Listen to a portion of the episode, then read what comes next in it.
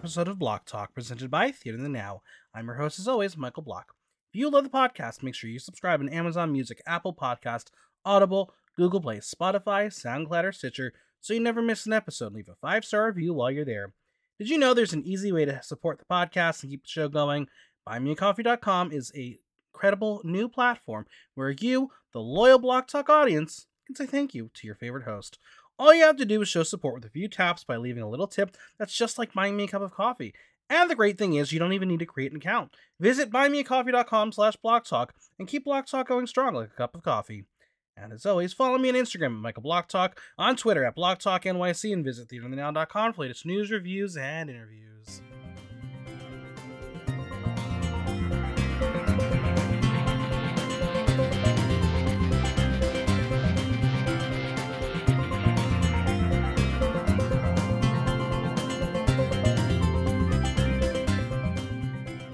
She sings, she jokes, she's got a glam award. I don't. It's drag queen extraordinaire, Tammy Spanx. Hello. Holy crap. Hi. How are you? I'm I'm all right. I'm all right. I was gonna say fantastic, and then I edited that too. I'm all right.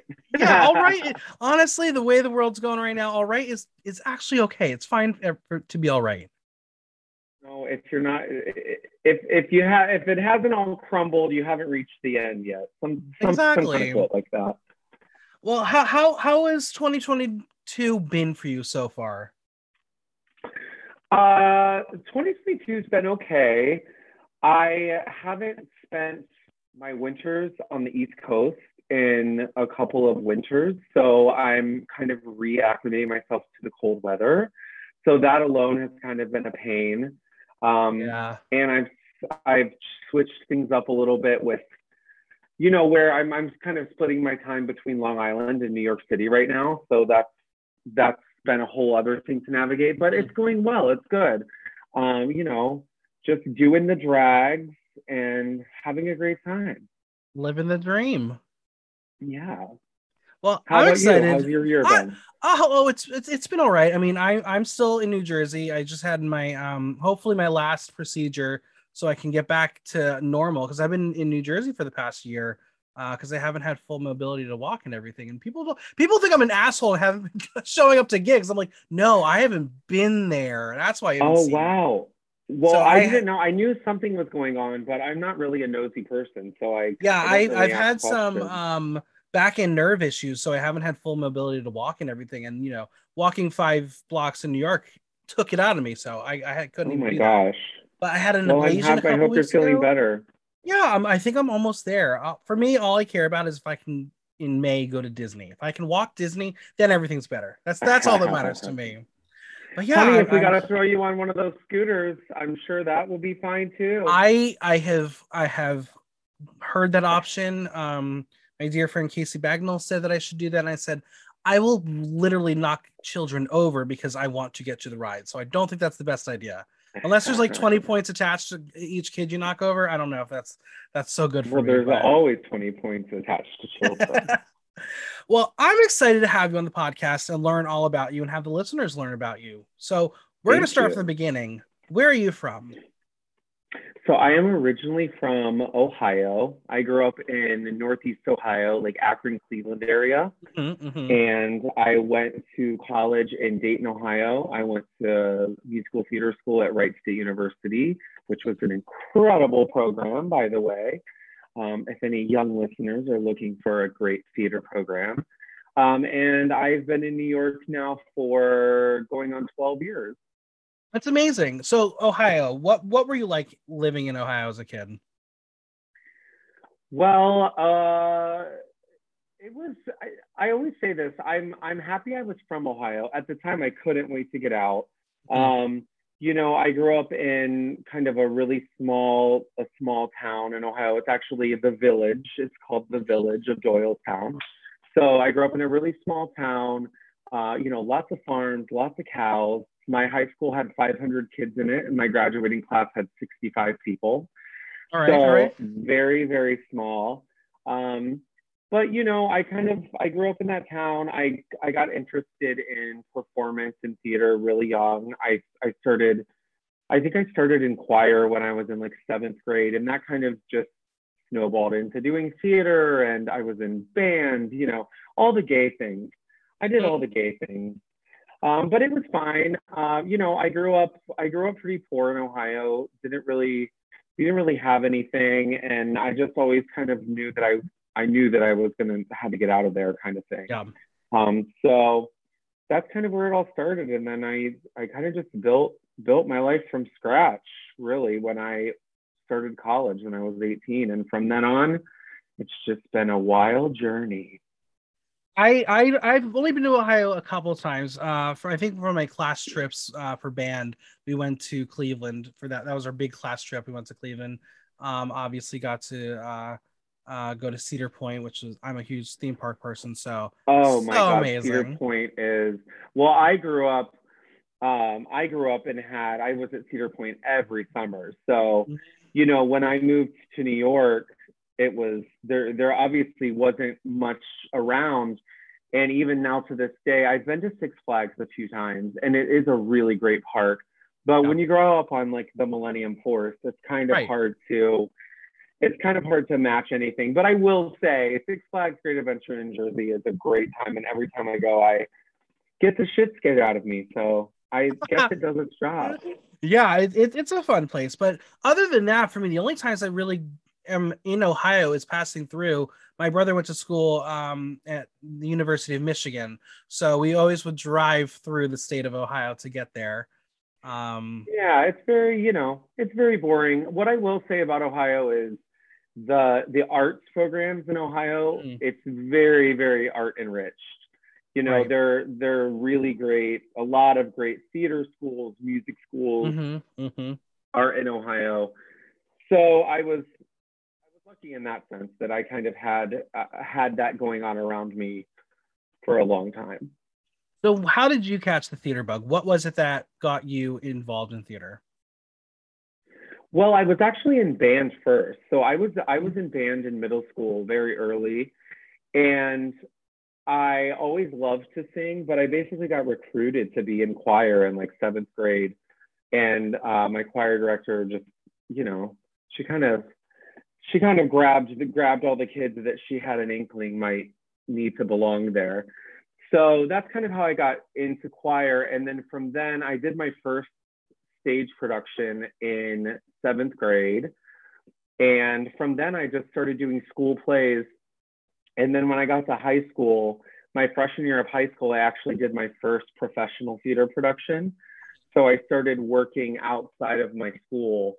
Um, actually, in Cleveland was my was my first professional theater job I had.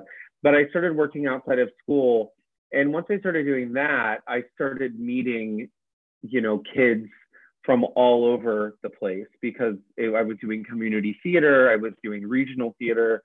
So I was really building a network of people, a lot older too, you know, a lot older, a lot of other high school kids from different areas in Ohio.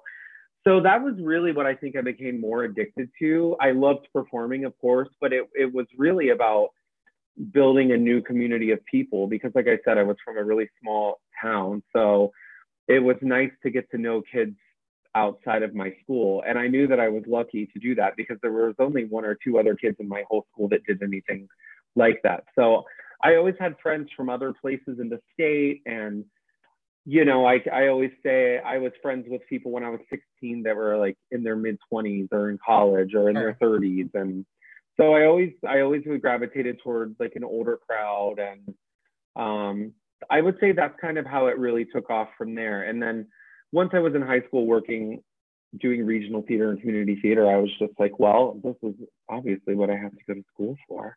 So, So in college, was it a um, musical theater based, theater based? What what kind of degree was it? Yeah, so I have a, a, a it's a BFA in musical theater. So we we were basically we were a conservatory program set up. It was like being in conservatory, but we didn't have a conservatory status.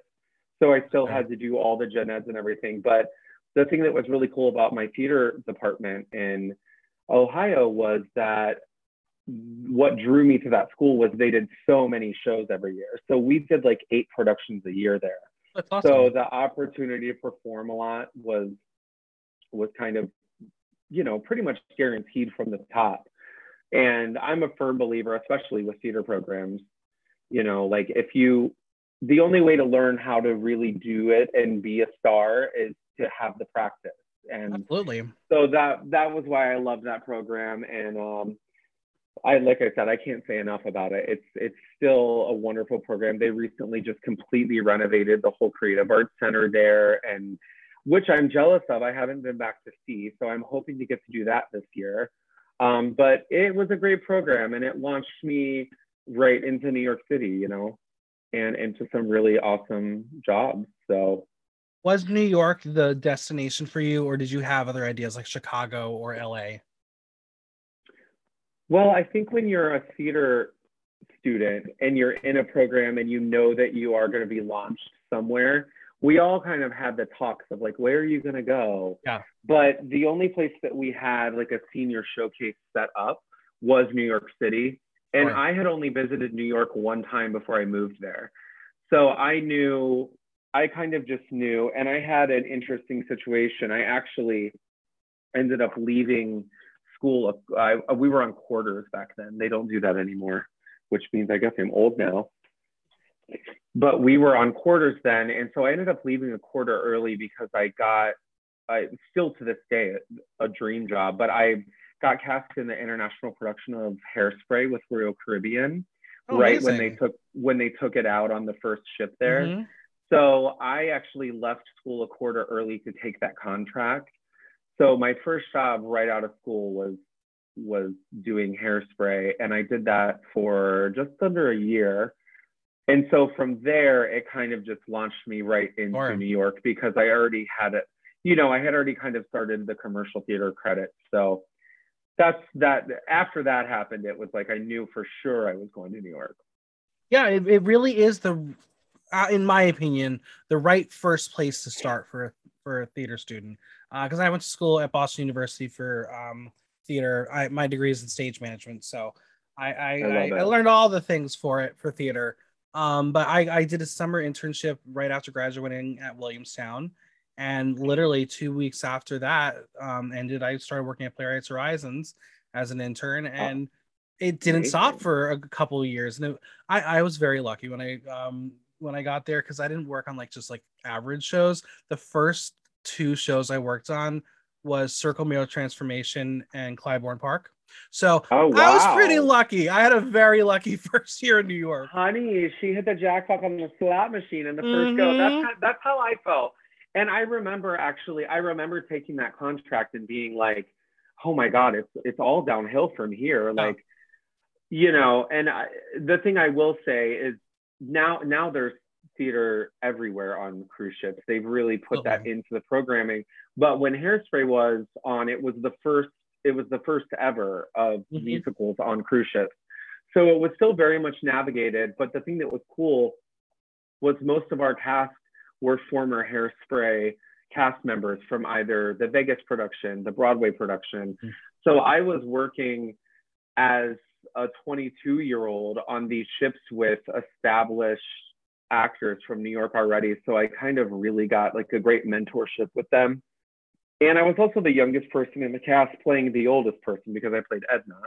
Uh-huh. Um, so that was hilarious. Um, but I I was so lucky for that, and I still, I mean, still to this day, I'm really good friends with a lot of people from that contract. So I'm I'm happy for that launch board. Do you have a favorite port of call? Ooh, yeah, I think my favorite port of call when we were, God, this was so long ago now. But when we, I, first of all, I'm obsessed with Mexico. I just, I love, I, I was all over Mexico. I love, love Mexico. But I think my favorite port was St. Martin um, in the Virgin Islands because we had the option to go to the French side of the island every time we were there. So that was my favorite thing. Like the fact that you could be in two countries on the same island was really cool and just you know the culture was different on each side. So i i liked st martin the most. It was the most adventurous for me. So you played Edna. Was that your gateway into drag? yeah. Yeah. I i guess it really was for real. I dabbled in drag when i was in high school a bit. Um, as I was saying through when I was doing theater, I had a lot of friends that were older that uh, I used to work at this place. It's still going and lovely if you're in um, if you're in Ohio, but the Canton Players Guild was a community theater that I spent a lot of time in when I was younger and met a lot of lovely people. Um, but I used to hang out with some of the older folks from there. And it's really kind of where I think my gay culture began because I obviously didn't have any gay culture in Doylestown, Ohio. I was like one of out two out gay kids in my whole school. Um, so I didn't really have a lot of culture to find there. So I think I got a lot of my culture from the people that I hung out with outside of the theater.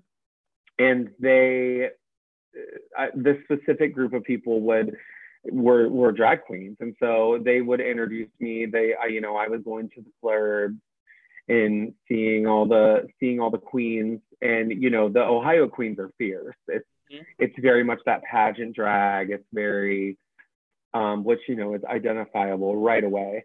So I grew up watching Ohio drag in high school, and I dabbled in a little bit. I was put into drag a couple of times.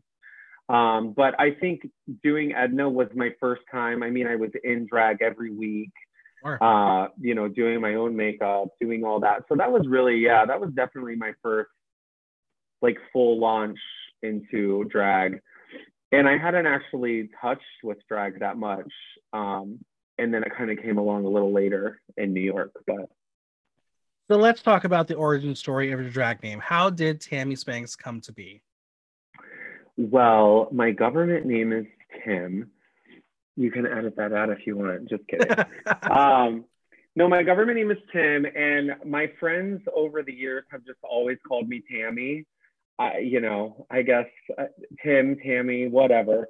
Um, so I actually didn't have a last name in mind, and my drag experience was really was really sort of special because I didn't start drag by just getting into drag. This was like, see, by the way, this was like season four of Drag Race. So I've been doing drag for, I guess, actually haven't counted in a long time. I guess like nine years in the city, almost a decade. Yeah. But when I started drag, it was very early on. Drag Race was still on Logo. It hadn't taken over the world. You know, my freshman, my freshman class, as we called it, of drag queens in New York was I started with Holly Box Springs, Brita Filter, Dusty Ray Bottoms.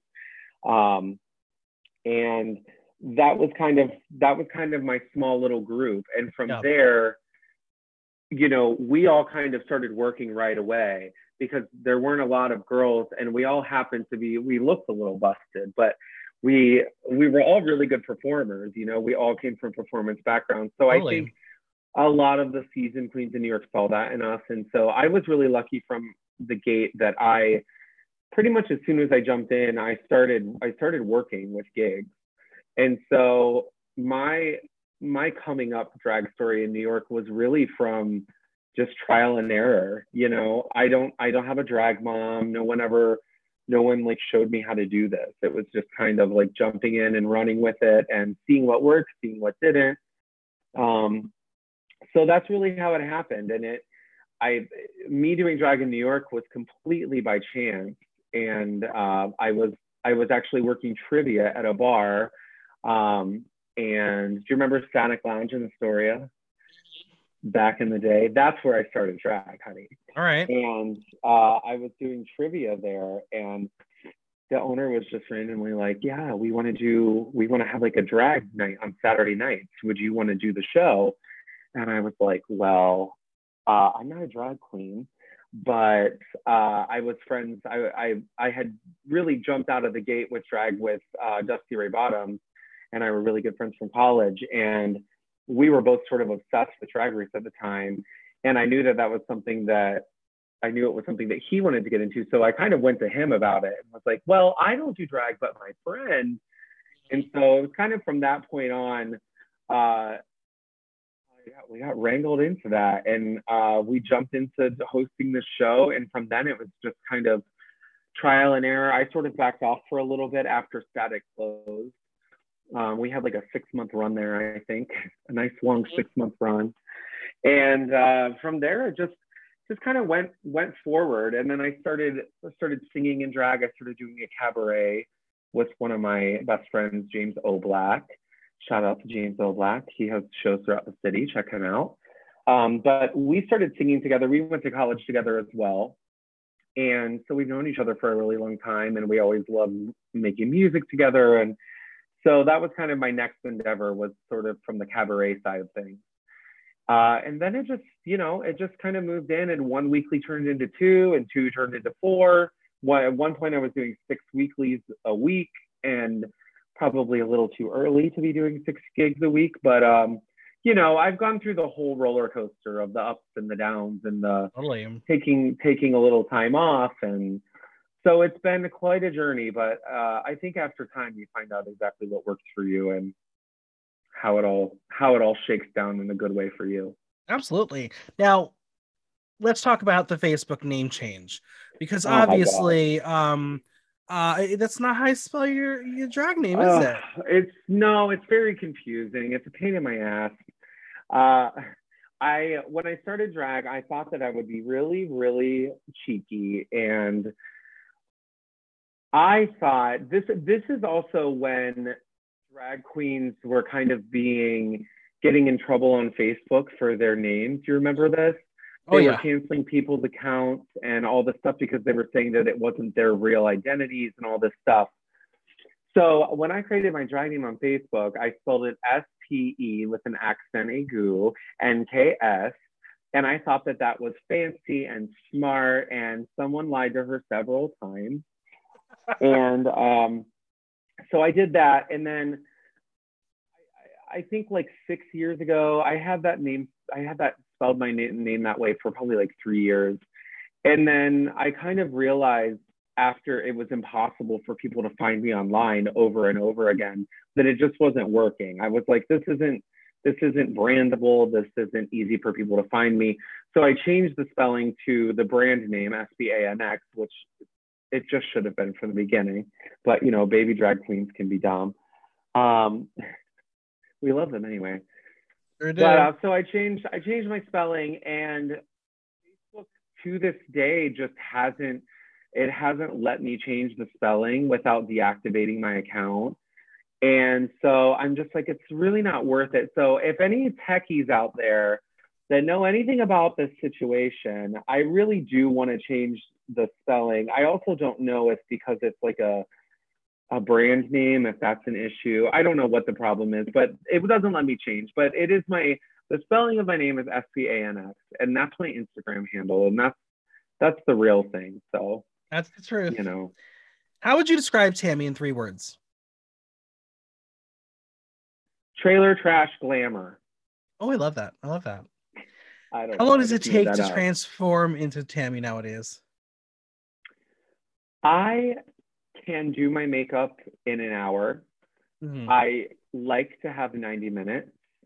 I like to have, I mean, I can take as long as I, if you give me three hours, I'll do, I'll do it in three hours. But I, I like, you know, it's more convenient to do it quicker these days. But I like to give myself, I, I- from, from start to finish, out the door, dressed, ready to go. I like to have two hours. It makes me less stressed. Do you have any traditions while you get ready? I listen to podcasts a lot, actually. I love that. Yeah. Any, any any specific ones? Well, Block Talk, of course. Um, I also listen to uh, The Bald and the Beautiful with Trixie and Katya. I listen to Sibling Rivalry. I listen to The Daily. Um, I listen to a lot of, I listen to some true crime podcasts. Mhm, Um, mhm. Not Another True Crime podcast is uh, one of my friends' podcasts. It's really great. Um, but I, I don't know. I, I listen to a lot of randoms too. Like sometimes I'll just get in a mood and search for a podcast I, I've never really listened to before. Yeah, that's how I am. I, I I've definitely done that when it comes to true crime podcasts. I'll just like Yeah. look at the true crime podcast list and I'll be like, that sounds gruesome. I'm in. Well, and I, I look at ratings a lot too and reviews sometimes Sure. before I sit down to spend time with one. So, you know, ratings and reviews are important. Um, They sure are. yeah. Oh, believe me. yeah and i um yeah write write a review and rate this podcast um Someone I someone also- gave me a three star review and I'm still stuck at 4.9 and I can't get out of it. I don't know what I need to do. I'm so Ah. mad. okay Okay, well, let me rephrase that. Write and review this podcast only if you're going to give it five stars, you cunt. Thank you. Thank you. Um, I also search for special guests too. Oh, like if oh, yeah. I randomly am like, I just I kind of have like a weird trivia brain, so sometimes my my brain will be like, oh, I wonder what Sandra O is doing. Let me see if she's been on any podcasts recently. So I kind of start there a lot, and then I'll find, you know, I'll find something through there. Now, obviously, everyone and their mother has started a podcast nowadays.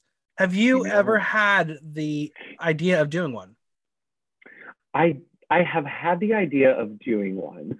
I I guess in my mind, sometimes sometimes I, my thoughts I'll get lazy with things, and I don't mean lazy as in like the normal lazy, like and my my brain gets lazy. Like I'll be like, oh, this will be a lovely idea for a podcast, and then it's like, well, I don't have any podcast equipment, even though I guess you don't really need those things, but it's like you know there the market is so it's so huge. It's like I, I have a hard time convincing my things to myself to do things for fun these days.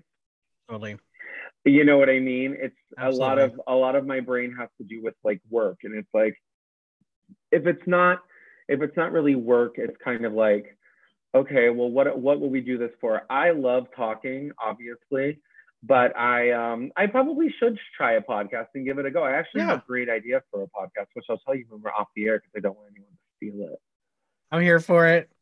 okay All right. So, when it comes to drag, do you have any specific ins- in- inspirations, whether it's other drag artists, uh, celebrities? Uh, who inspires you? Well, let's see. I think my first first and foremost, I my favorite thing to do is to sing live and drag. Sure. So I look a lot of uh, I look at a lot of cabaret artists for that inspiration. Um, you know, a lot of I mean, especially I've been doing drag long enough now that uh, a lot of my inspirations are from my friends. You know, they're from people that I've watched coming up and um but uh, one of my biggest insp- inspirations and something I, her and I like are just kindred spirits, but Bridget Everett is like a huge drag Mhm. inspiration for me. Like I sort of feel like her and Tammy are are like sisters or cousins. I can see that. Um, yeah, so I've like the way she hosts her shows and the kind of the kind of things she sings and stuff like that. I get a lot of inspiration from her. But my, you know, my favorite thing to do is sing. But my my other favorite thing to do is just like hosting. Of course, I love performing, but I can sit on a mic for two hours and do two numbers. You know, Yeah. um, and that's what I really love to do at my shows. I like to like, kind of sit and chat, make people laugh. Um, so that's my favorite thing to do. So, let's say you're getting ready for a gig. How do you decide what you're going to wear for the night? Well, I think about what I haven't worn in a while. Okay. Firstly, I also have to think about sort of what the gig is because uh, toot my own horn, but I've I kind of do everything. You know, I I sing, I talk, I dance, I uh, I've you know I do a lot of things, but every show is a little different. You know, so for example, like my brunch on Fire Island, it's it's a solo brunch, it's a two-hour show, and I don't leave the stage. So for a show like that, I can't really wear a gown. I have Right. to wear something that is, you know, either convertible or that I can dance in, move in. It's also 111 degrees out there. So, you know, you, you have to think about that a little bit. So I, I kind of think of what the gig is because every gig is a little different. And I'm not just a singing queen that can walk in and sing in a gown and like that's my whole gig. I kind of am expected to do a little bit of everything. So it makes it a little more difficult. But a lot of my costumes are are movable. You know, that's why you don't really see me in a lot of gowns and stuff. Um, but I am looking for I'm looking for some collaborations with some new designers. So if Yeah. anybody out there is listening, hit me up because I'm, Are there, is there anyone that you have worked with that has been like a dream collaborator for you? For either oh my gosh. hair or, Yeah, or uh, garments. Yeah, I mean Florence Lee is Totally. is my favorite. I love her so much. We're really good friends, and she's just so talented. And she comes from a theatrical background, so it's Mhm. like Mhm. you know, in a circus background. And so it's it's all very it's all spectacle, it's all structured, and I I really love that aesthetic. Um, she obviously has blown up over over the past few years, so she's very busy, and so it's you know it's kind of one of those things. It's like I I always I have the complex now where I so many Rue girls and everything happening. It's like I sort of feel like I'm being a pain in the ass when I reach out to designers to commission things, which is just my own my own shit. But um, yeah, I, I really love working with Florence. I've recently just started uh, getting hair. I recently just got hair from Madeline Hatter, who just won the Glam Award. Mm-hmm. Um, Misty Meaner started doing hair a couple years ago, and she's incredible. I've been getting some hair from her. Um, uh, but yeah, I'm I'm definitely looking to branch out. I I kind of get comfortable with what I know um, sure. in terms of designers and things like that. So I'm definitely this summer I'm looking to, you know, try some new things. So absolutely. How would you say nightlife has evolved since you entered the scene? You said you started almost a, around a decade ago. Things have definitely yeah. changed a bit. Yeah, it's definitely changed. I mean, I would say the biggest, definitely the biggest thing is the is drag. You know, the amount of drag, um, the concentration of it in New York City specifically. Um, so I would say that's really the biggest, the biggest deal. When I started drag, everything really wasn't about the drag queen. It was kind of about about everything else and the drag queen was there to just add to the experience and now i feel like more than ever you know, the entire experience of nightlife seems seems to come down to being about drag queens and a lot of bars and a lot of places like that, which I think is great. You know, of course I love that. I'm a drag queen. Um, and I guess you know, definitely in the last couple years with COVID and all of the all of the bars closing, right now there is a whole renaissance happening in New York. Absolutely. Of of nightlife. It's I mean it's happening as we speak. You know, we lost how many bars in COVID? Like four or five, I think. Mm-hmm. And you know now now like three new bars have opened in the city, four new bars. There's more opening as we speak. So the I think like the renaissance of New York right now is happening, and it's definitely happening in nightlife. I I mm-hmm. left, you know, I left the city sort of I guess a year and a half ago um, when COVID hit. And kind of, this was my first time coming back to the city this winter in a little bit. And it's just, I mean, the amount of people that I don't know, you know, like there, there's a whole new wave of drag queens and DJs, and it's just, it's, which is amazing. It's awesome. I love it. But it definitely is different. It's not the same. When I was, when I started drag in New York, it was like the same cast of characters, and it was, you knew everyone really well, and you would go to their shows because you had always gone to their shows and i would say that's definitely there's definitely a lot more going on now.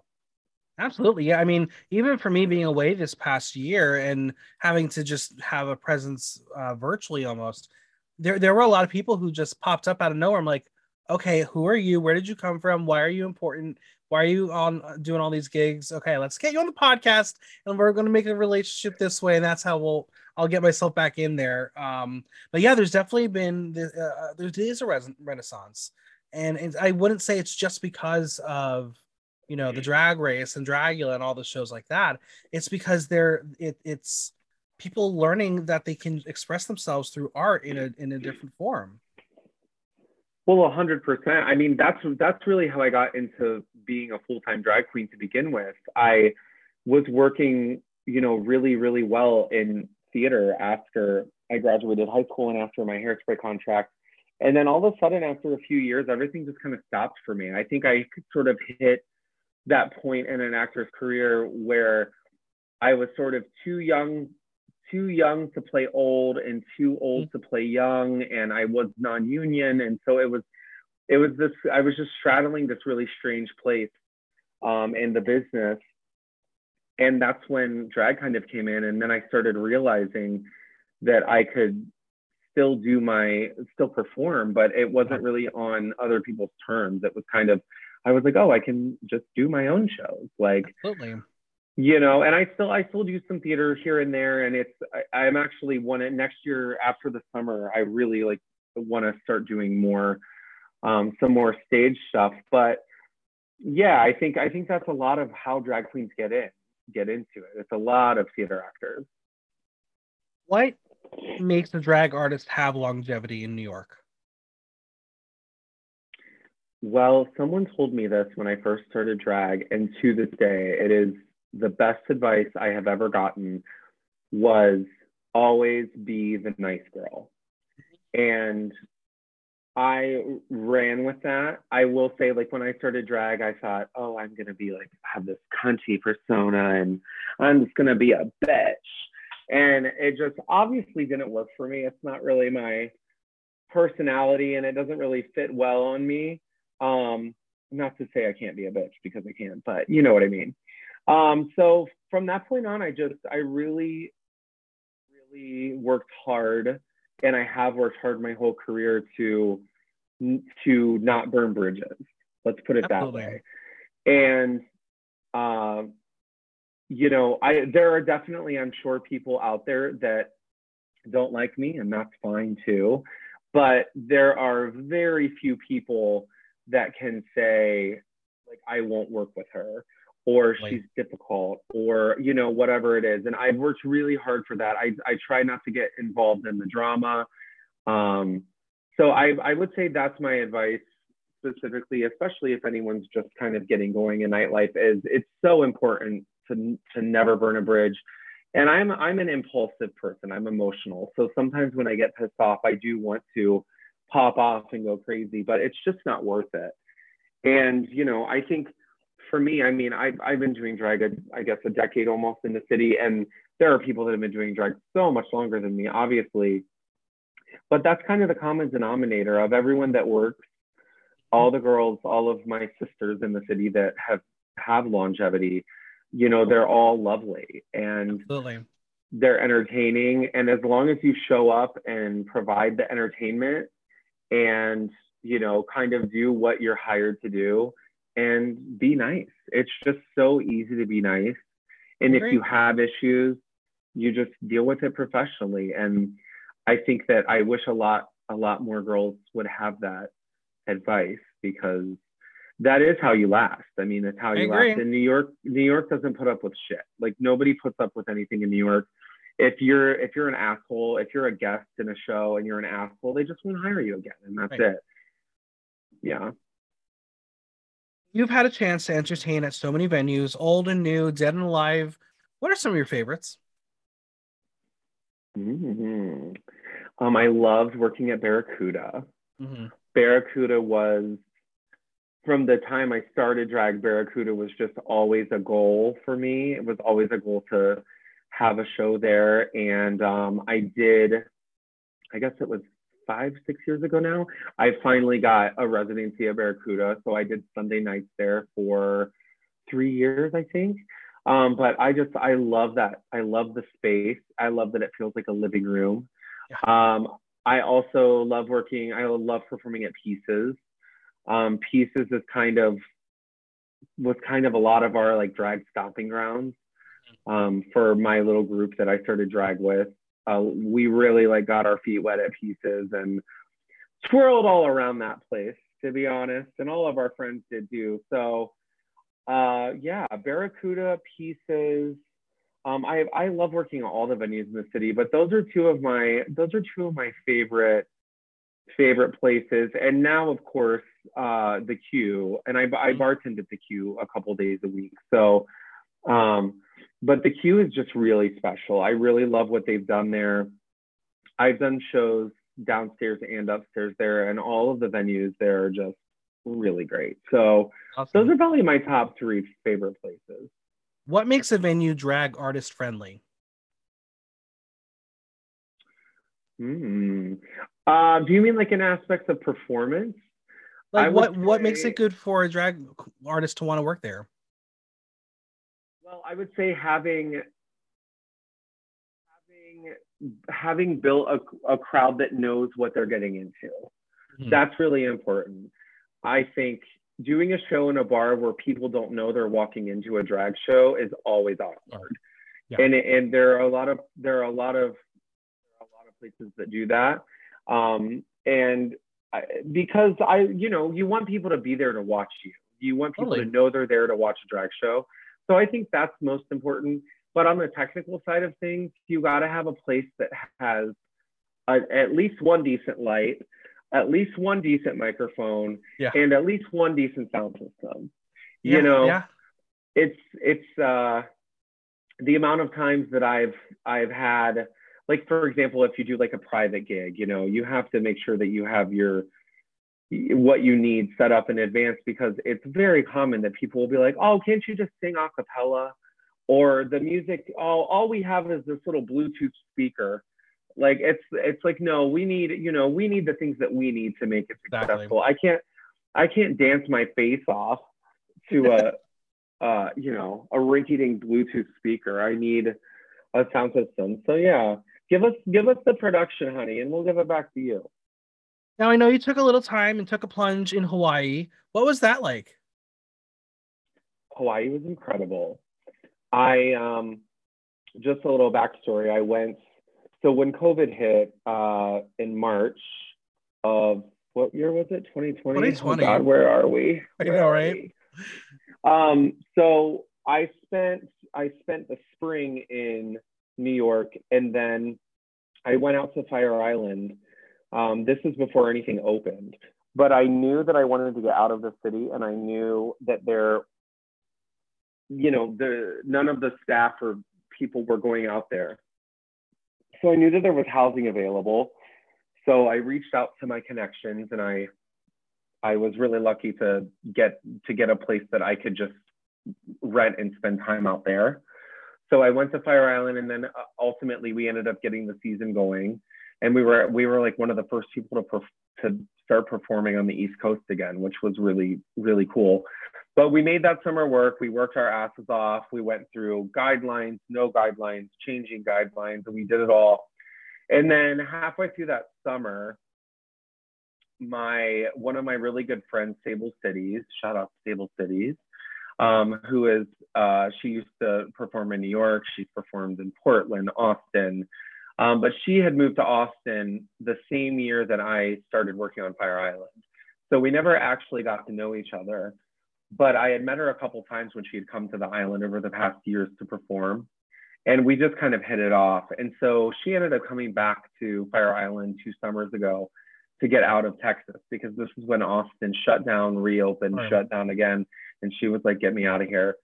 So she came to Fire Island. We obviously got very close, and then I would say halfway through the summer, you know, nobody really knew what was going on yet still, and New York was still sort of shitty and shut down. So Sable proposed to me that she was moving to Hawaii and asked if I wanted to go with her.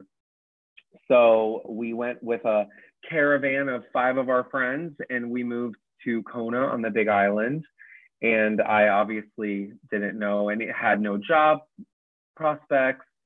Um, and so I went there and I met uh, Rocco and Curtis Dick, who are the owners of My Bar Kona, which they basically just run the gay scene. And it's it's just so it's it's incredible. They run an amazing bar and they they're just pros and they just really got it going on.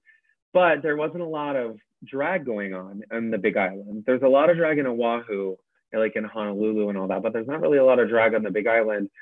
So, um, you know, I hit it off with them and Sable and I kind of like embarked on this journey of kind of getting drag going on the Big Island on a regular basis.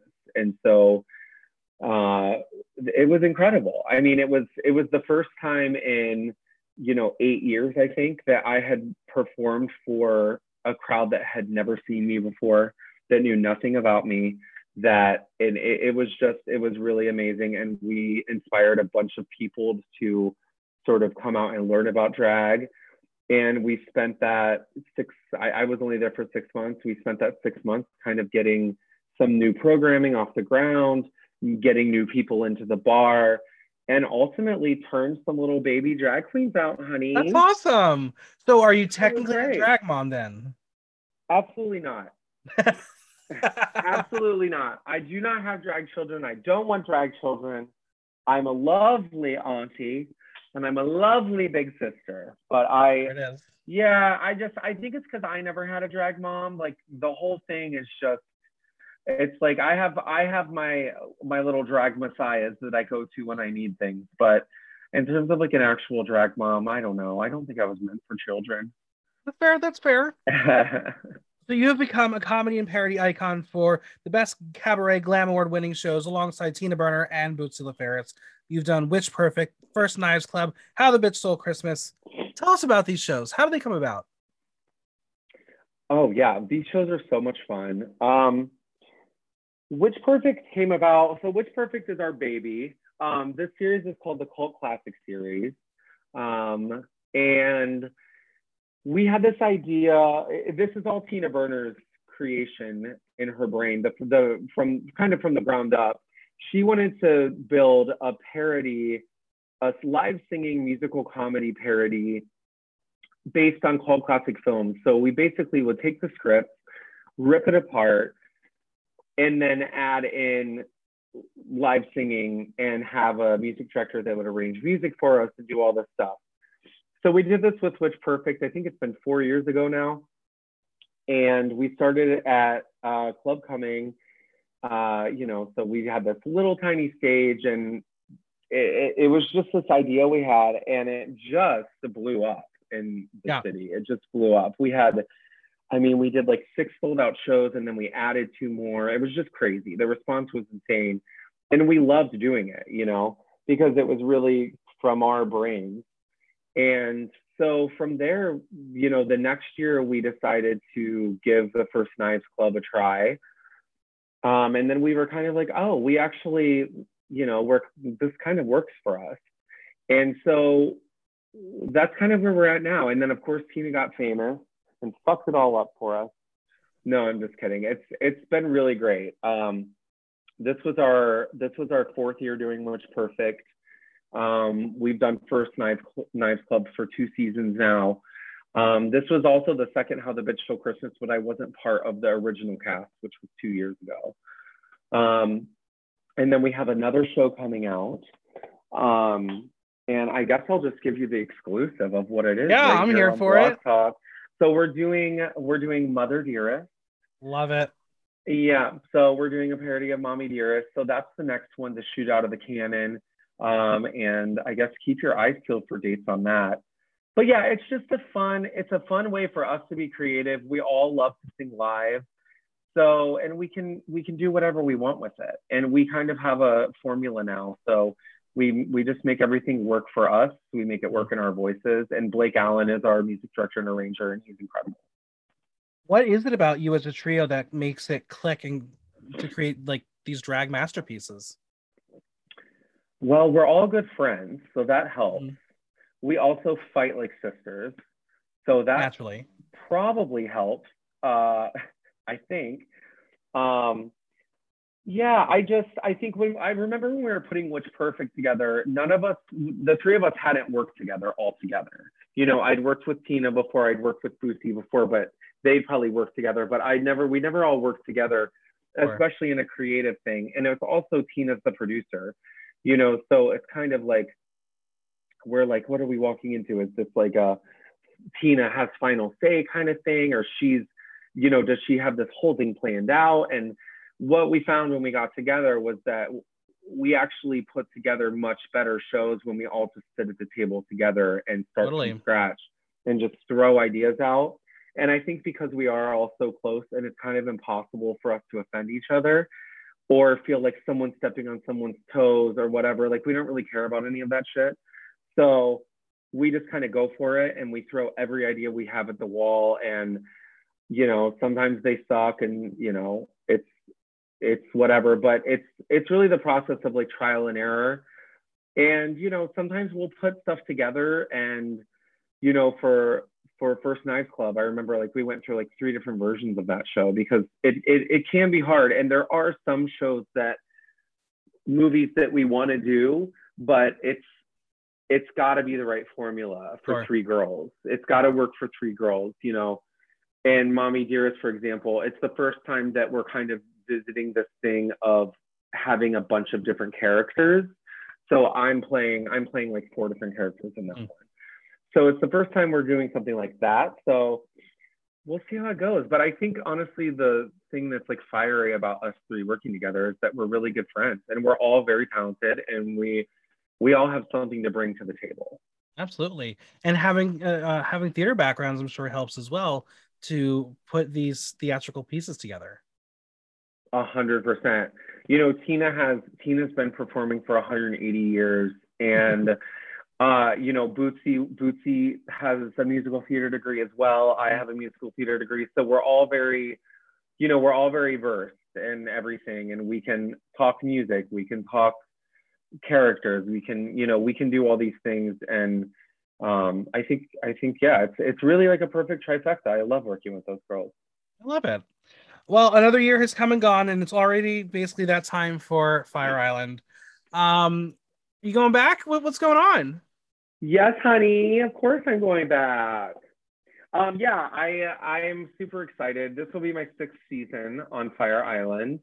Um and every year i am just gagged and baffled at the amount of homosexuals.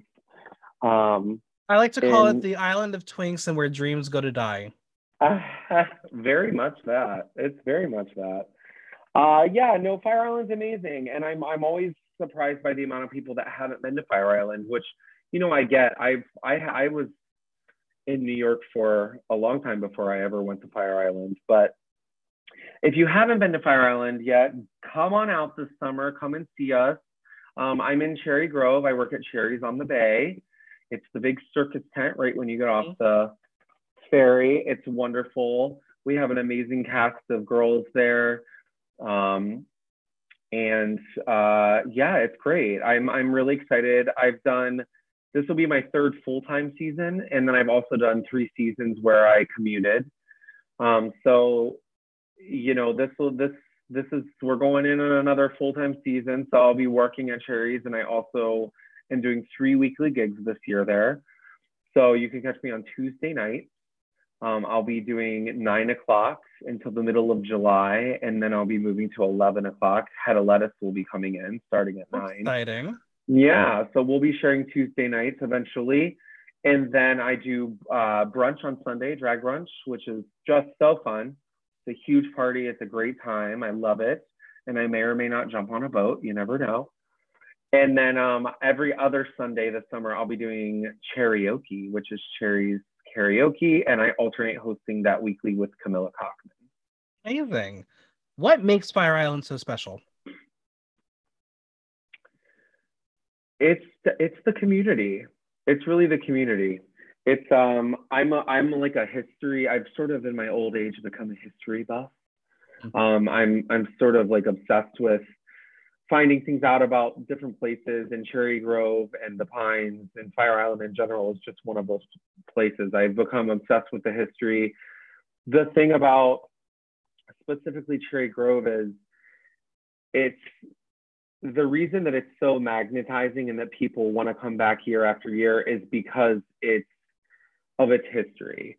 It's it, it's so beautiful. It's one of the most beautiful places ever. It has one of the best beaches, you know, on the East Coast. But it's completely filled with pain as well. It's a lot of pain and a lot of happiness all in the same place.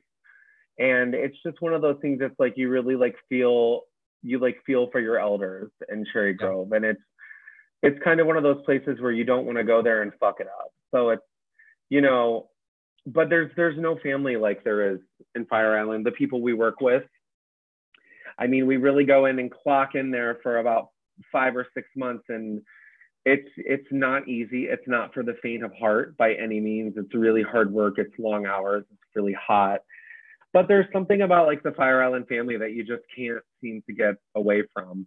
You know, it's there are people that have been working out there for 40 years there are people that have been working out there for 10 years it's just once you once you fit in and you you kind of slide into the pocket there it's really hard to pull yourself away so i'm really excited to go back especially after this winter everyone's excited to go back we're all yeah. chomping at the bit so Yeah, I've only I've only been twice for day trips. Um, and literally the first time I went was two years ago.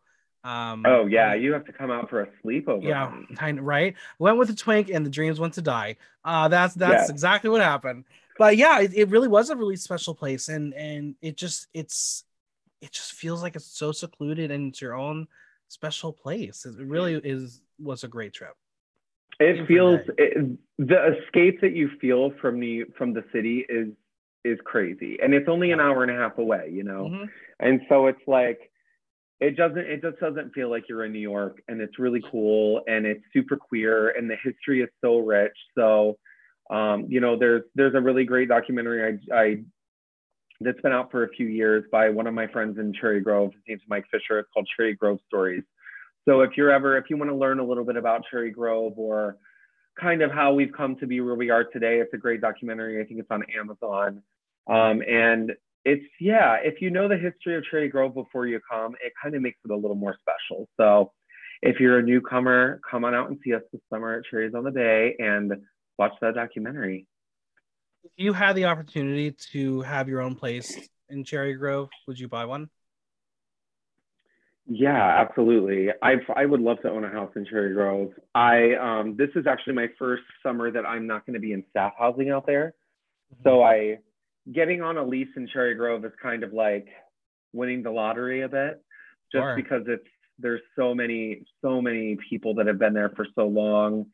Uh, you know, and so I I got really lucky at the end of last year and I was able to slide into a lease. So I'm I'm really excited about that aspect of kind of having it changes your it changes your lifestyle there a little Yeah, bit. absolutely. You know? Um, it does feel like summer camp. It feels like adult summer camp out there. Yeah. And so I'm excited to sort of have like have a place this year that um as much as I love my coworkers, that I'm not living with six men in one bathroom, you know? T. But it's, gonna play a it's, it's yeah. No, I was just gonna say it's the charm of it all though. It's the charm. Absolutely. We're gonna play a game. It's called this or that. I'm gonna give you two options and simply just pick one. You ready? Great. Yeah. Beach or mountain? Beach. East Coast or West Coast? East Coast. Day or night? Night. Train or plane? Plane. Coffee or tea? Coffee. Facebook or Instagram? Ugh. Instagram. Drag Race UK or Drag Race US? Oh God, Michael, why you do this to me? I have to say, oh God. I don't know. I can't pick between the two. It's like choosing two children. That's fair. That's fair. All right, here we go. Maddie or Cassie? Oh my God. Definitely Maddie. hmm And finally, McSteamy or McDreamy? Oh, McDreamy. Mhm. Oh wait, no, McSteamy. Sorry, sorry. McSteamy. Oh, okay. You like? Okay, so uh, now I would know Uh-huh. why you watch Euphoria. Oh yeah, after you, uh, especially after Euphoria, we're doubling down on that, baby. All right, we love to go behind the music and learn what is your signature number and how did it become your signature number. Hmm. My signature number.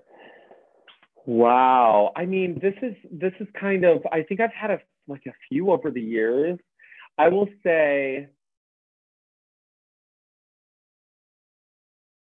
I- I will say a number. The number that I'm probably most known for over the years in the city is it's the number that like everybody talks about. They're like, if they don't know who I am, they've heard of me because of this number. But I did the Miss Look Queen pageant. Mhm. This was probably like five years ago now, maybe six years, maybe longer. I don't actually know what year I did that, but um, I did that, and I did um, for my talent, I did an Ina Garten, uh, an Ina Garten cooking number, but it's a, with a little bit of a twist. I think it's on YouTube somewhere. Um, but that's probably it was like ended in blood and gore and Naturally. you know, yeah, Ina Garten covered in blood is, you know, kind of fierce. So Absolutely. that's probably, I would say, the number that people remember about me the most when they think about it. But I, I think I people would probably also relate me to singing "Glitter in the Air" by Pink a lot. I, I sing that song a lot. I used to end like every show I did with it. So if you've come to a Tammy show, you've probably heard me sing that song. I would say those two. Speaking of singing, as a karaoke host, this is your opportunity to make a plea to future audiences. What song should they stop singing? Sweet Caroline, you motherfuckers. Stop it. Nobody wants it. It's horrible. yeah, Horrible. yeah. I think it's I listen, I I respect all music, but it's so overdone. It's so annoying. I hope I don't get any haters from this, but god I- damn I it, don't- I don't with the think sweet so. Caroline, please, Jesus. Pick something else. Pick Cotton Eye Joe for God's sake. I, know here for it. If a straight white woman came up and put in Cotton Eye Joe and went on the stage and rapped the shit out of that and hit every lyric, I would give her a dollar. There it is. If you sign up for if you sign up for Sweet Caroline at my karaoke, I'll take a dollar you. Should have to pay Tammy to do Sweet Caroline. Yeah, exactly. Well, music is universal. It brings people together and helps give a little insight on a person. In this game, we are going to create a playlist of nine songs that are the tra- soundtrack to your life. This is Tammy's ultimate playlist. So I'm going to give Oh, you a prompt, cool. and you are going to give me a song that fits that prompt. Okay. Hold on, All let me sip my coffee All right. and put my brain to work. Okay, hit it. First one, number one, a song from your childhood. Independence Day, Martina McBride. A song that motivates you.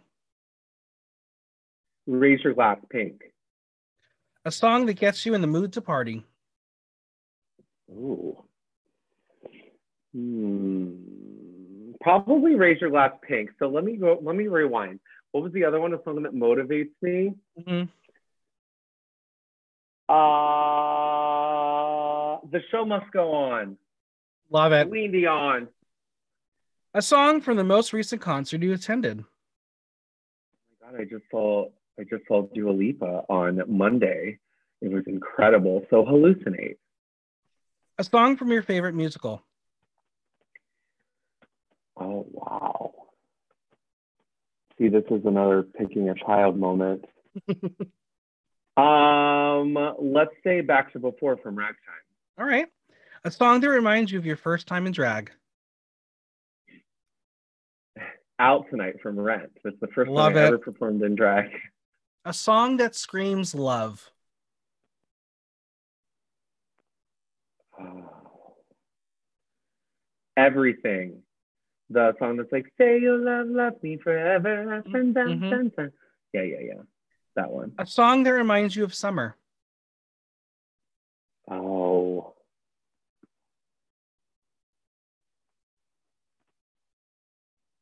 Uh, Malibu by Kim Petras.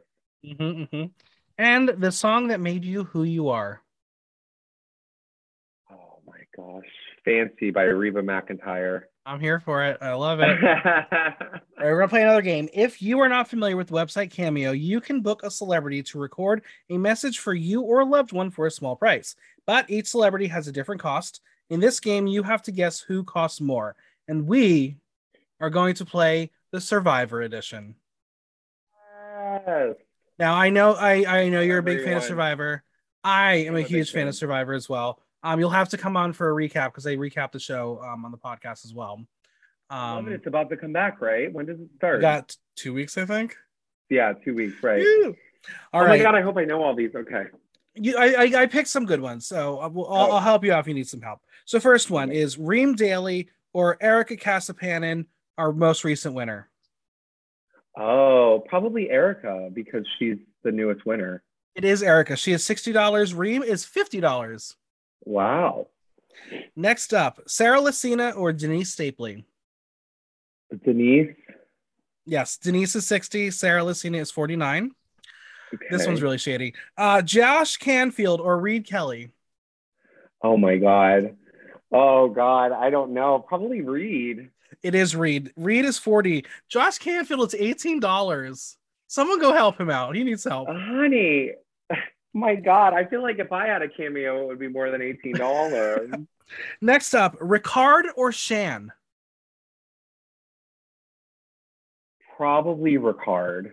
It is Ricard. I am shocked. Yeah. He is 54. Shan is 49.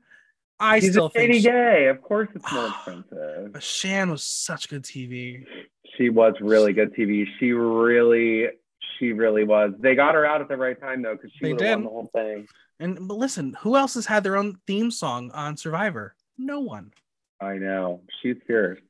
Next up, Kelly Wentworth or Michaela Bradshaw. Ooh, Kelly Wentworth. That's correct. Sixty dollars. Michaela, twenty-five dollars. Wow. Next one, Corinne Kaplan or Sugar Kiper. Oh my gosh. Sugar. Oh no, sugar. It is Sugar. She is seventy-nine dollars. Corinne is only thirty-two. I may message Wow. her and be like, "You got you got up that price." Yeah. All right, next one, Johnny Fairplay or Russell Hantz. Oh, Johnny Fairplay. Russell Hantz is two hundred dollars. Johnny Fairplay, nineteen. What? A dollar more than Josh Canfield. Holy wow! This is fascinating, Michael. Yeah. Next up, Rob Cesternino or Tyson Apostol. Ooh, I don't know. Tyson. It is Tyson. Tyson is 119. Rob, who has a podcast, is only 49. Wow. Next, we have Kim Spradlin or Natalie Anderson. Natalie Anderson. Actually, Kim Spradlin at 130. Natalie is $50. Wow.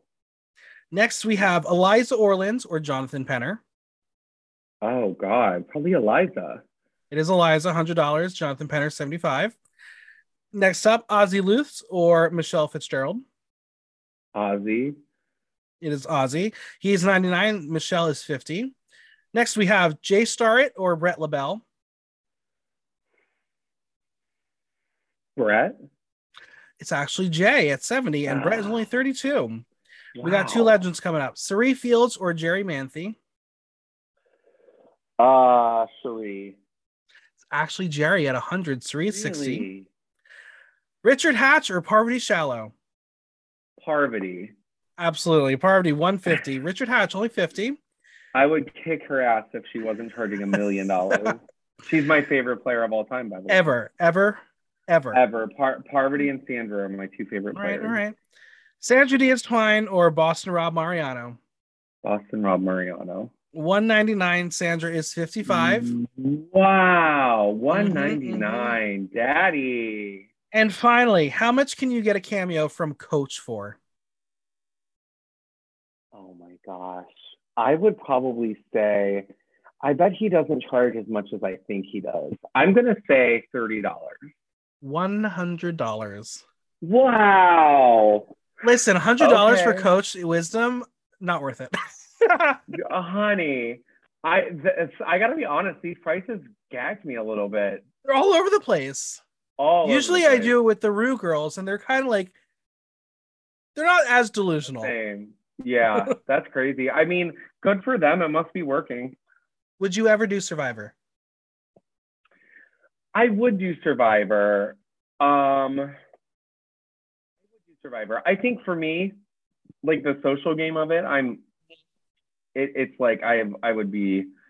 I would be so thrilled. Honestly, like the physical aspect of it is what makes me like a little nervous, Me especially because I'm getting older. But you know, I think I don't know how long they have to prepare. I think they have like three or three months or something to get ready once they find it- out they're on the show. It depends because you had Tiffany last season who had a week. Oh yeah, that's She right. literally had a week. She did say it. She said that. Mm-hmm. Yeah. See, I mean, because you have to like, you have to get your diet together. You have to get your Yeah. body used to like not eating. Like, I they have like a whole survivor diet they go on. I know this. Um, uh, you know what I'm waiting for? First of all, can we just talk about for one second, Jeff Probst, if you're listening to this, why has there not been a Survivor documentary, and why is there not a Survivor book? Like no one, there isn't like a tell-all about Survivor or like a like a documentary. I'm a huge documentary fan. I would lose my shit if they released a documentary about. I guess the closest we get is like Ponderosa, and that, but that's still not like really a documentary. And I love Ponderosa. It's one Yeah. of my favorite parts of Survivor. But that's what I'm saying. I guess maybe they're gonna wait until the show like doesn't run anymore to do Mhm. something like that because they have the footage from the very beginning. fully. You know, like Oh, backstage fully. footage and stuff. So it's like they must be waiting until the show doesn't run anymore to do something like that. Absolutely. Anywho, where do you see the state of drag in five years?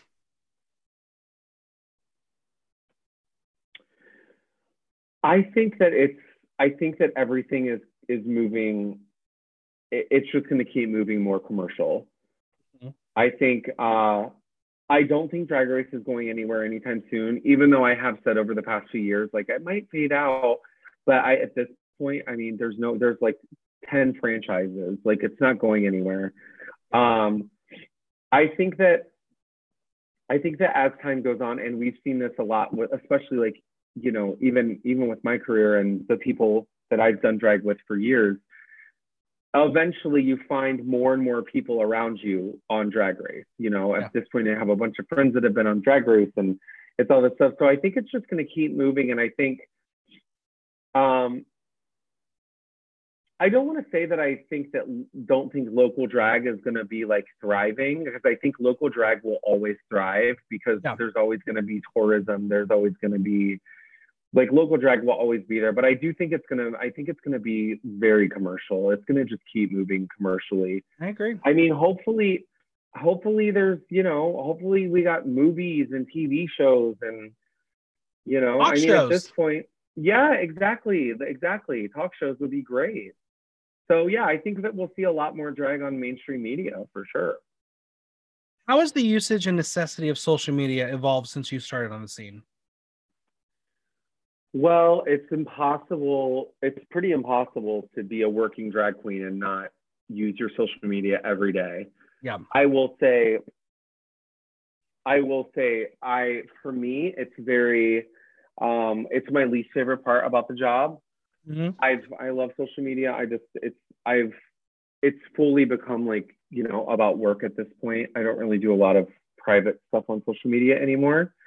But yeah, I would say that. I would say it's it's a necessity. Yeah, I mean, if I could function without social media, I would be a much happier person. I fully know that about myself. Oh, I know, I know. It's it's it's it's rough. It's like rough for me, there. for me being away this past year, like it it gave me the most FOMO I've ever had in my entire life to be to see everyone out and doing and like when the, the everything was reopening, I'm like I, I can't be part of that and I want to be part of it so badly. Maybe it helped me a little bit because I didn't catch COVID again, but um, yeah. I it, I just got such FOMO and it, it brought me to, to this new place of depression I had never been before. But I really feel like social media has made me made us all different people. Well, a hundred percent. I mean, it's the only way anyone was in touch with each other for two years, mm-hmm. essentially. You know, so it's. I, I, think it's necessary. I think it's definitely necessary, but you know, there's like the great side of social media and the dark side. So mm-hmm. I just choose. I don't. I don't really share my personal life on social media. It's really just kind of about my work at this point. So yeah. I mean, for me, I'm glad there is at least on Instagram the close friends option. I'm not someone who's going to be posting the nudies on my close friends. That's where I usually update, like with my the health issues and everything that I've been having. Um, yeah, I, I, didn't really want it to be out there. Of course, when uh, when the oh, Thoughtless 100%. came out, when Thoughtless came out, and, and Jim uh, posted it on there, it's like fuck you. I didn't want everyone to know it, but fine, it's, it is what. I, but it, it allowed yeah. me to at least speak about it, and people were like, "Oh, you're not an asshole. You weren't just ditching us." No, I wasn't. Well, I'll say this, you know, I um so this year, which I I did post about this, so a lot of most people know about this, but I lost my mom in November, and that's something that I wasn't really. I knew that I wanted to go to social media about it because I have. There are some things that it's it's nice for people to sort of know what you're going through, Absolutely. especially if you work in public, and I see people every day I think sometimes it helps to have for somebody to sort of know what you're going through. But I will say a lot of social media is kind of like what pulled me through like a dark place with that because you really, really feel the love on there, you know, when you're when you're going through something. Um, but you know, the the other side of it is that it's a pain in the ass and it's really negative. So I think there's definitely good and bad that it can do. But yeah, I mean, I lost my dad um, in March of 2020, like the beginning of COVID. It wasn't COVID. Um, but like I the the good thing with social media is all those posts and all those comments and messages are still there. So I find myself sometimes going back to them to at least remember what my my friends and my friends' parents and everyone had to say about my dad. And it's a way uh-huh. to remember the positives because he was going through some health issues, and that's the those are the last things that I remember about him. So it's always it was a good way for me to um, connect with all the positive memories through other people's vantage points. So that yeah, you're right. There are positives to social media. Yeah. All right. Well, we're gonna lighten this up and play everyone's favorite game. It is time for tea time.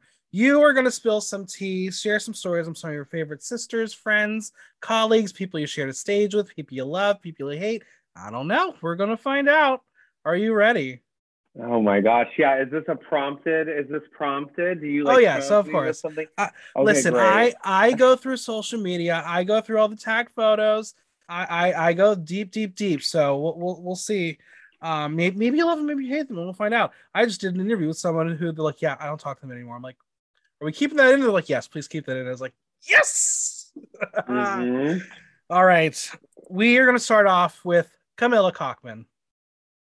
Camilla Cockman, my sis. I love her so much. Uh, Camilla is Camilla only started drag a couple years ago, and she yeah. came out to Cherry Grove, um, and she was working at Cherry's as a server, I think, first.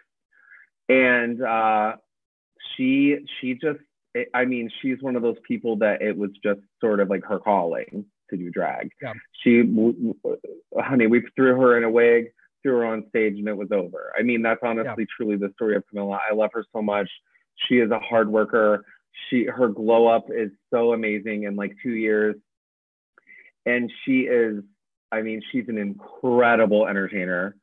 And you can see her this summer too on Fire Island. I think she's doing the Assassin show. She does bingo, I believe, on Wednesdays, and then her and I alternate karaoke. Amazing. Next up, Nick Gaga oh my gosh, another House of the Assassins member. Um, Nick is great. Nick and I just got started really getting close this summer um, because Nick started working at Cherries as well. So he's our resident our resident uh, show DJ at Cherries on the Bay. So I love Nick a lot. Nick and I work together every. My brunch was on Saturday last year, so every Saturday we would work together Nick is one of those people that's just fascinating. He takes his drag very seriously. And, uh, you know, she's one of those, she's just, she's one of those workhorses. Like she'll do anything. She used to do the Ritz Saturday night, get out at, you know, what time, mm-hmm. 4 a.m. And then she would be in Cherry Grove at like 11 a.m. for my brunch in drag to like it's it, she's she's a really hard worker. Great queen, great entertainer. She's also at Cherries this summer. Come see her. Next up, Kimmy Moore. Kimmy Moore, my wild my wild sister. Um, I love Kimmy as well. She's you know she's another one of those people like Camilla. She did.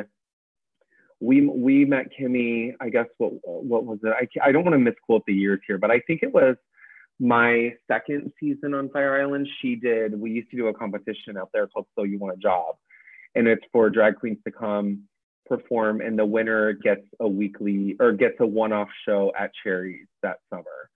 Um, and so she won that and she got did her show and it literally like sold out all the way to the end of the dock or something crazy. And so we're like, well, we have to just give her a weekly now. Right so she just jumped right in and she's just another one of those people. She works her ass off. I mean i think kimmy's doing like six shows a week right now or something. Um but she's incredible another born performer. Can you guess who's next? Tina burner.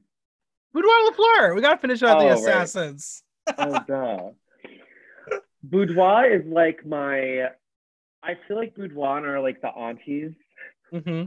we're like uh you know Boudoir's been performing a very long time. No shade on that, by the way. No shade at but, all. But um, she has a very long performing career it, eh, eh, out of drag, and um, she's just like she's just she's she is somebody that is has been doing this a long time.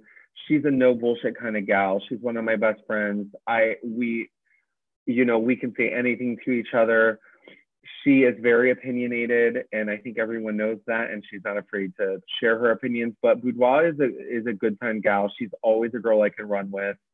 Um, we spend a lot of time together in the summer, and yeah, she's she's shady as fuck. I love it. We spoke about her earlier, Sable Cities. Oh my God, Sable Cities. She's she's just lovely. She's um, you know, she I think Sable's been doing drag for like 15 years or 17 years or something crazy.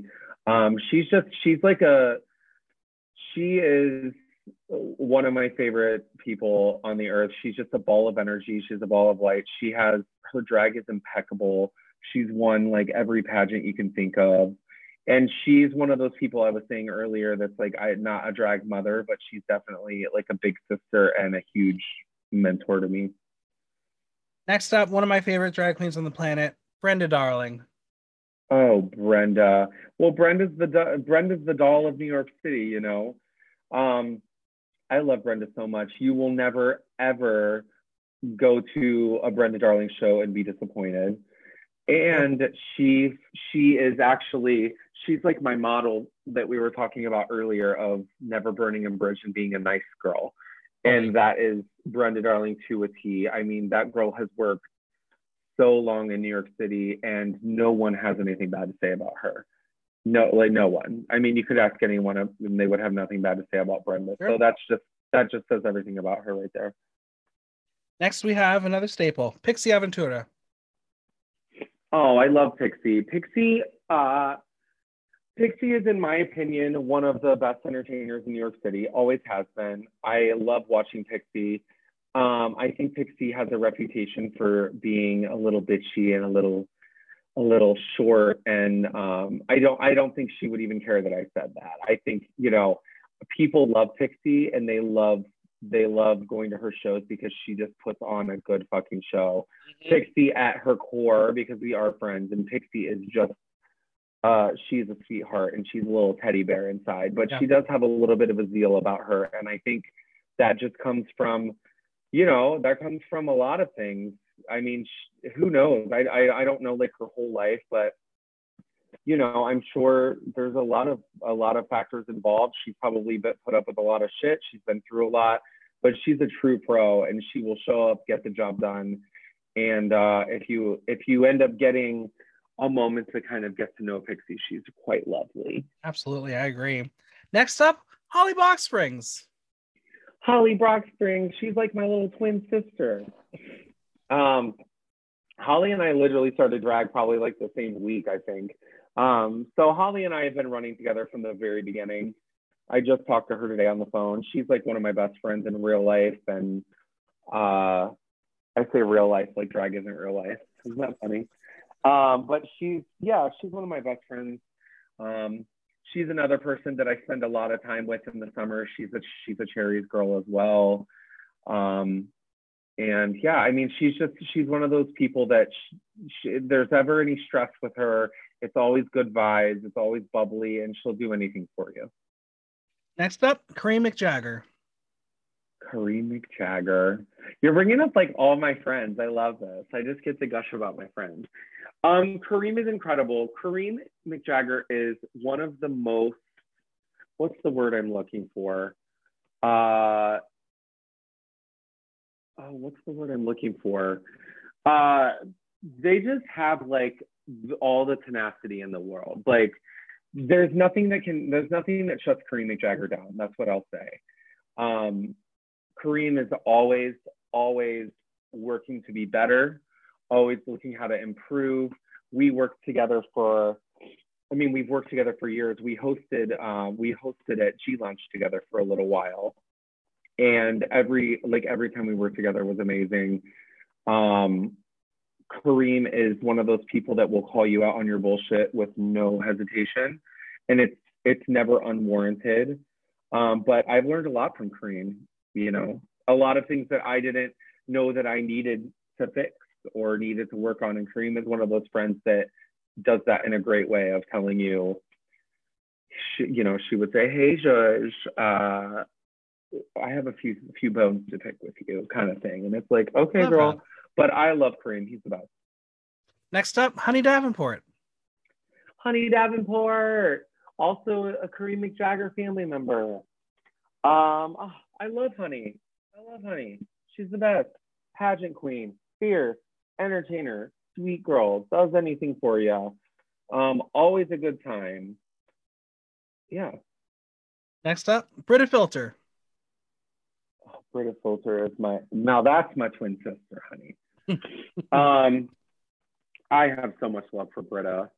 Uh, Brita again, Brita and I started drag together, and we've we've had multiple shows together. Probably our most famous our most famous show was Thick Thursdays at Boots and Saddle. We did for a couple years the late night slot on Thursdays. Um, that's kind of I think where I learned how to become a drag queen, really. Um, but no, Brit is the best. I I have so much love. I have so much love for her. Um, you know, she's. I I think that being in the public eye with Drag Race, uh, I think it definitely affected her in a way that a lot of people weren't ex- expecting it to affect her. Sure. And I think that it kind of catapulted a lot of things in her life and her career. Um, but I, she's just, she's such a good bitch, and she, her drag is good. She's a pro, and she has perseverance. I mean, she, you know, it's it's really hard to keep Brita down. So I love Absolutely. her. Send her lots of love. Next up, bring her the axe, Tina Burner. Tina Burner is a goddamn monster. um, and no, I love Tina. Tina is a monster. She's amazing. She's like my big sister, you know. Uh, Tina and I probably started really getting close like four years ago. Um, Tina is by far, by far one of the hardest workers I've ever met in my life. I mean, she's she's paved her own career out from scratch, and she has obviously just taken it all the way um, to this day. I mean, but you know, she's one of my best friends. We work together, we make money together, we play together. You know, we do a lot of things together, and she's one of those people that I'll literally do anything for. You know, so um, just like a real, like she's my real sister. I love her so much. She's she's really harsh, and she she doesn't really have a lot of time for bullshit, and I think that that's what makes her great. Would you say she's the same person you knew prior to the show? Oh, 100%. I love that. That's 100%. Important. Yeah, for sure. All right, we're gonna wrap it up. She went, I don't think she went far enough on the show personally, but hey, she's got talent. All right, we're gonna wrap it up. Bootsy LaFerris. I'm uh, sure you got tea there. Bootsy's my good old country's bitch. I love her too. I mean, Bootsy is I, Bootsy is like uh, she she's again she's like one of my good sisters. She's like we talk on the phone every day. I I see her all the time. Um, she's just that person that like I I call I can call when I'm having a bad day. Like I can show up at her house bawling my eyes out. You know, it's like she's one of those kind of friends. Like we we work through a lot of issues in life together. Uh, we're full of advice for each other we call each other to ask advice on things all the time. And she's another girl that, I mean, Bootsy's been doing drag for 15 years too. Um, so she's another person that, uh, you know, she's like, she's a really close friend, but she's also like a mentor for me in terms of bouncing ideas off of. And um, she's great. She's really smart and she's incredible. Go see her shows if you've never seen her before. Let's say you are out of drag, what is your go-to karaoke song? I love to sing. Uh, the song "Sold," the Grundy County Auction by John Michael Montgomery. It's a country rap, basically. Okay. All right. Are you familiar? I'm not familiar with it. I'm gonna have to listen to it after the podcast. Yeah, when everybody gets off this sucker. Go listen to it. It's amazing. It's great. I'm gonna p- perform it this summer. So if you come to my show, you'll catch it. Are you you're you must be a big country music fan? I grew up on I grew up on country music. You know, '90s country. A lot of that. That's my whole. That was my whole inspiration mm-hmm. for music. I think. Like the, you know, the divas of the '90s: Martina McBride, Trisha Yearwood, Faith Hill, uh, all those Shania Twain, like all those girls are really like a big reason of why I love women and why I am a music fan. I I keep telling people I because I I I'm someone who loves the Super Bowl halftime show. I next year I'm ready for this Super Bowl halftime show to not offend anybody. Let it be Dolly Parton be the headliner. Let her bring out Reba McEntire and Miley Cyrus. Everybody's covered. No one's angry. Perfect show. Absolutely. Who could get angry at that lineup? Nobody could. I mean, Exactly. we could probably throw we could probably throw like a POC in there because that that might raise some eyebrows. But honestly, I would fucking live for that lineup. Bring bring in the bring in like the girls, bring in the old school girls, honey. Mhm. I You know- think with this, Let Lil Nas X come out. They could all do Right. Jolene. They've all done Jolene. Absolute- No, that's what I'm talking about. No, I I think that's great. I would love to see like an old school Super Bowl. I mean, we just got one. It sure clearly, did. you know, it went It I worked. think it went over well. Yeah, it was great. If you fell down a rabbit hole on YouTube, what are you watching videos of? Ooh, I usually go into I u- my YouTube rabbit holes are usually like musical theater performances. Mm-hmm. Like here for it. like like recordings from the, like the bootleg performances from the stage, Uh-huh. honey. Oh yeah. Uh, that was my obsession in high school too. I would like I had this vendor online and I would order bootlegs and they would get shipped in an unmarked box to my house. I'm obsessed. Yeah. If you had to pick one New York City drag artist to be your partner on The Amazing Race, who would it be? Bootsy LaFerris. I'm here for it. Yeah.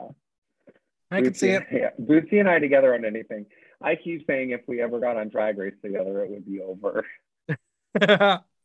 All right, so I have my previous guest ask my current guest a question, and this is a question from Novazar. Okay. If you can change one thing about New York City, what would it be?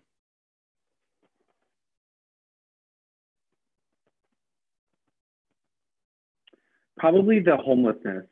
Mm-hmm. I like that. Yeah, it's kind of the darkest part of the city. I agree. It's it's rough. It's it's a rough situation for everyone involved, really. Well, now is your turn to ask my next guest a question. And it can be about anything you want. My question to your next guest is when is the last time you had an orgasm? All right, I'm excited to hear that answer. I love it. well, we're always here trying to expand the Block Talk family. Who would you like to hear an interview from? Oh. Oh. Um, you know who I think would be really fun? There's actually, can I give you two? Two Sure. people that I think would be really great. I think it would be great to interview Daniel Nardicio because he's had such a career, a long career in promoting. And also, I think Frankie Sharp would be a great interview. I'm here for it. Currently, my boss at the Q, and he's also been a promoter for a long time. And he he just opened a club. Daniel's opening a club. But I think those two would be really fun to do interviews. I'm here with. for it. I would love to hear Yeah. their stories. Yeah. Well, where can we find you on social media, Venmo, and any projects you want to continue to plug?